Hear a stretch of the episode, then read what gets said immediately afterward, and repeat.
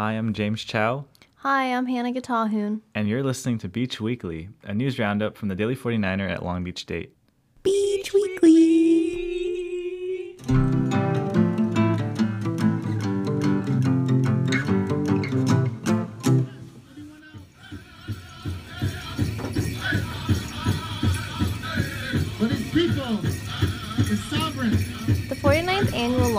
Powwow was this past weekend. Over 15 different tribes participated in the two day event, dancing and stomping to the beat of drums and native songs. The Daily 49er staff had a special issue on the event with different articles focusing on aspects of native tribes and traditions.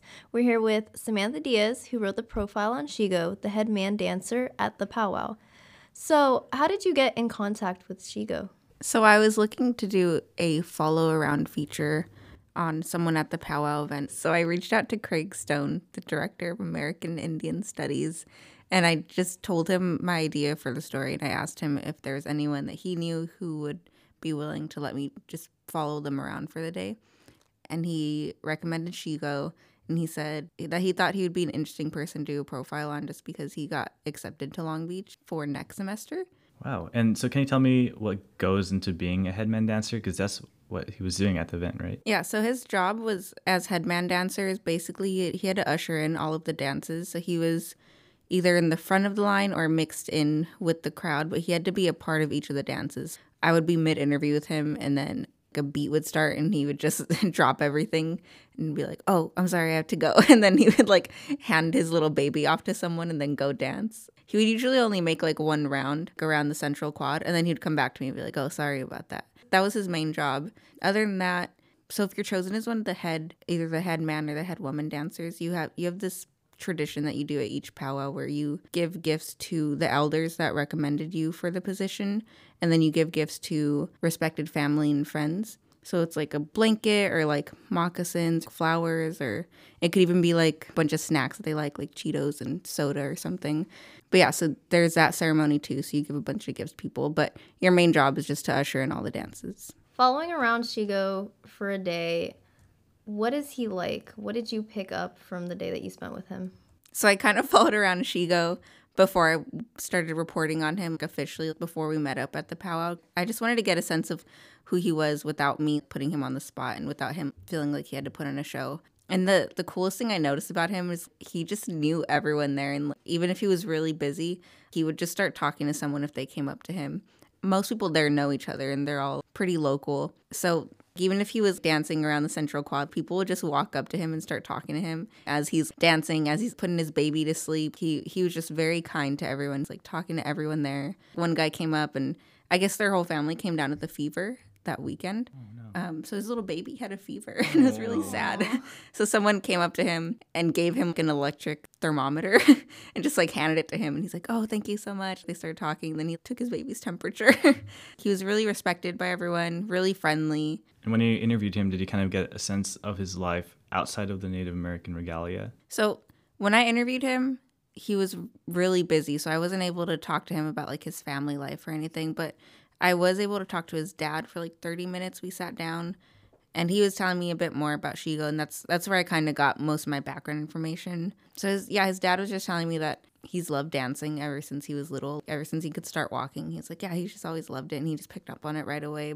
I mean, his dad was telling me like if he, he's Navajo, so he was saying like if you're Navajo and you respect the traditions and you keep them up, dancing is a way of life and it's part of your normal life. He compared it to how we teach our kids sports and like how to jump rope, how to hopscotch. Little things you teach them when they're little kids. He's like, that's dancing for us. Outside of just powwows, he'll go to dance competitions. He's really good. So like he'll place in those and then he'll go to like different states and he'll go for their powwows. As a head man, did Shigo help kind of facilitate the environment of intertribalness? Because I know he was Navajo. There was a lot of different tribes with um, different traditions, but did he kind of help connect that?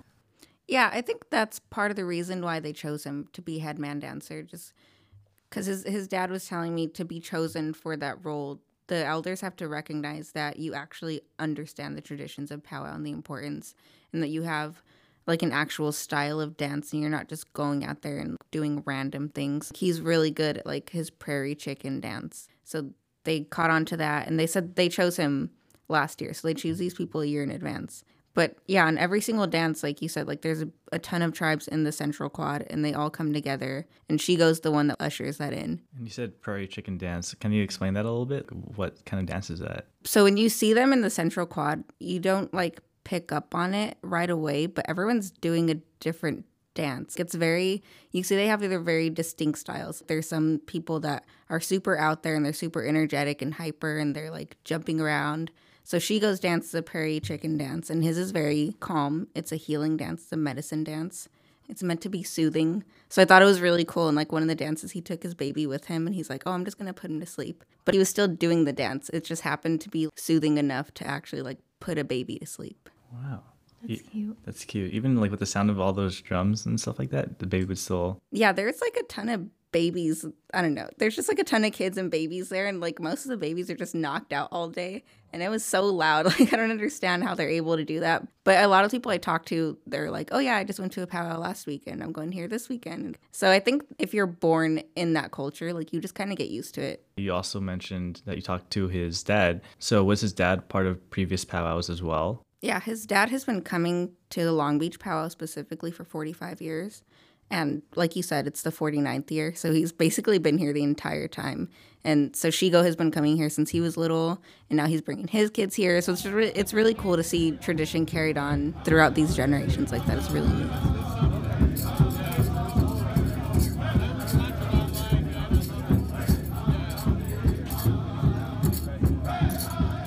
Continuing with the powwow generational theme, our Arts and Life editor Rachel Barnes reported on the span of generations across the Native American celebration of the powwow.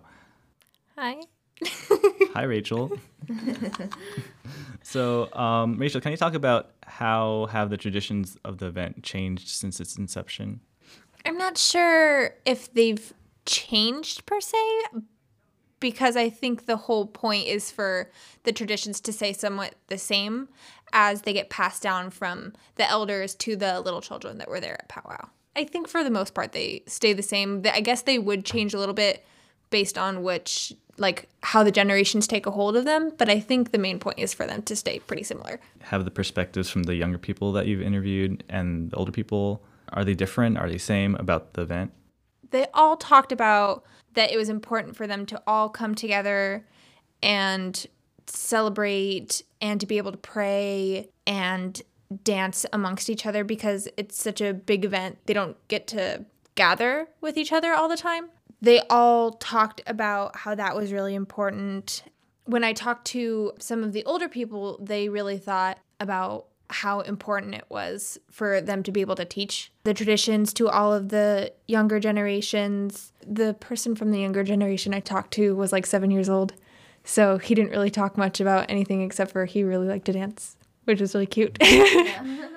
Did you think there was a good representation of younger generations there? Because I think every culture's biggest fear is losing tradition mm-hmm. because younger generations don't want to participate. So at the powwow, did you see a lot of young? Oh yeah, there was so many little kids everywhere. They were all donned out in their regalia. It was so cute. They were as much a part of the event as their parents and as their grandparents. I think they really made the environment for me because there was a bunch of dancing around and a bunch of booths and people selling things, but to see the little kids look up to their parents and people older than them and watch everything that was going on and for them to know that soon this was going to be in their hands. I thought that was really good.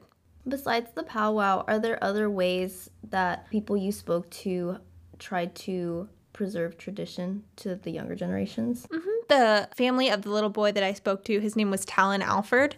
He was there with his dad, his grandpa, I think, was there, his uncle was there, and his mom was there.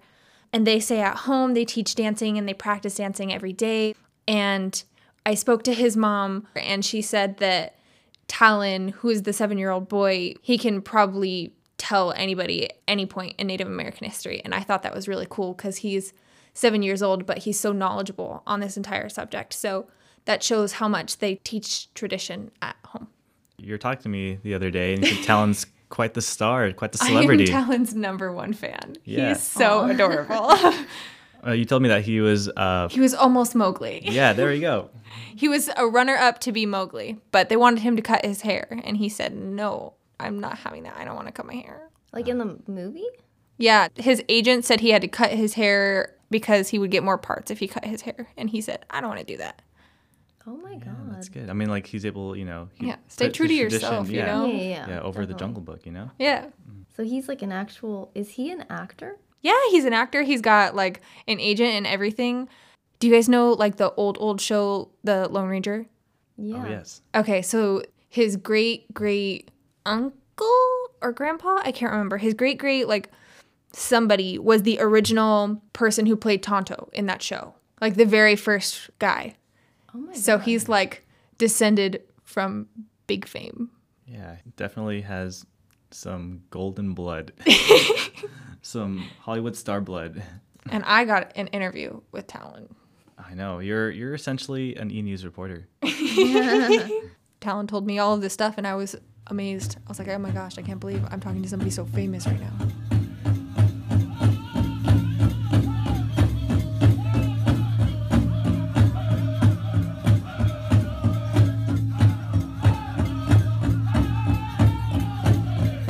Powwow, men, women, and children donned their best regalia as they danced around in the central quad. Many of the participants had regalia that had special meaning to them. So, our very own James Chow wrote a story about the significance of the Native American regalia that was worn at the powwow. So, James, Yes. first of all, tell me what was your favorite outfit? My favorite outfit. Oof. I want to say probably Black Star-Eyed Eagle Steven Garcia. Just because I think his story was pretty compelling. It's like nothing I've ever heard before. He's a Tongva native, so he's a he's local. And he basically he had this kind of feather headdress and yeah, it was really creative. The way he actually thought of the headpiece was he actually had this recurring dream that he had since he was a kid. And it was about a red-tailed hawk and he would have this kind of dream over the years like he wouldn't have it for a long period of time until his 30s and that's when he had the dream again and he kind of like willed himself and said that if only i had this red-tailed hawk and he eventually like two weeks later after like willing that he actually was bestowed some red-tailed hawk feathers back to back actually it was like back to back weeks he received like within two weeks he got like two sets of feathers and he'd also find feathers when hiking. And he just kind of like handcrafted this headpiece out of the red-tailed hawk feathers. And I, th- I thought that was really that was really cool. And he also had significance with his whole outfit like from his apron representing the colors of a medicine wheel to hawk feathers on the back which represented like victorious warriors. I thought was really interesting. It seems like a lot of the pieces of the regalia are not bought but earned. So Right. you talk in the story about, for example, Black Star Eyed Eagle, Stephen Garcia. He had a dream about the red tail feathers and he would find feathers and earn feathers. And then you also talked about gifts from elders. It was it like a common thing to see? It was more like it, it was earned. Yeah, exactly. I want to say with Stephen, he was saying how when he danced, elders would go up to him and give him a piece that he thinks he needs that they thought would complement his dance. And he would kind of do the same thing with uh, younger people. He would kind of give items or gift items to younger folk who dance and what he thought would go along with it. And he was basically saying that people always tell him, you know, oh, why don't you could you could probably sell that and get a lot of money, but that's not what the culture is about. It's about passing down these kind of items to people who would follow along with the culture. So, in your article, you talk about common items that people wore at the powwow. It was bird feathers, otter fur, and porcupine roaches. So, I know you talked to a lot of people at the powwow, and they kind of gave you a rundown of the significance of these items. So, I was wondering if you can kind of retell what you heard from people at the powwow. Yeah, for sure. So the thing is about a lot of these pieces that a lot of them may have some kind of cultural significance, like from for the event, but a lot of it also had personal significance too. I, I talked about how Stephen Garcia had his feather headpiece and the feathers behind that as well. Um, so, yeah, I, I couldn't really give you a set answer of like what each one means because each one's kind of different. I guess the common theme about those items that you said is that they're all animals. And when I talked to both Garcia and the head woman dancer, Dominique Lombardi, they were saying that all animals are sacred. And that's kind of like um, why they were the items, I, I want to say, because they were saying how um, it's kind of like a cycle of life. So, yeah, so like all animals are sacred essentially. And I think Stephen Garcia was saying that like when he's laid out in the ground and, and becomes dirt, the animals will, will be living on him. So it's kind of like a cycle, like a trading spaces kind of thing. You also had an interesting story about Carlos Miranda, who was a, a younger participant. He's 14 years old and talks about uh, his traditional footwear and how he started off with black Nikes. Yes, yeah, he did start off with black pair of Nikes. So yeah, Carlos Miranda, he actually is only I think a year into northern traditional old style dancing. That's uh, his type of dance. That's his style. But yeah, he was basically bestowed aprons, feathers, and bells from his mentor.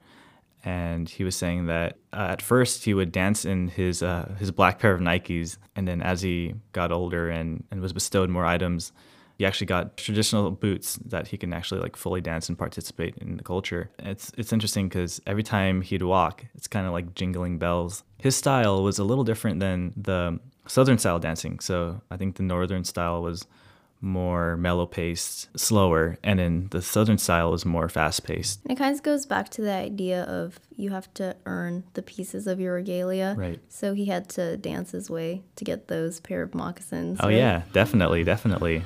Make sure that he was you know, kind of committed to uh, this kind of culture. For his people, his sovereign.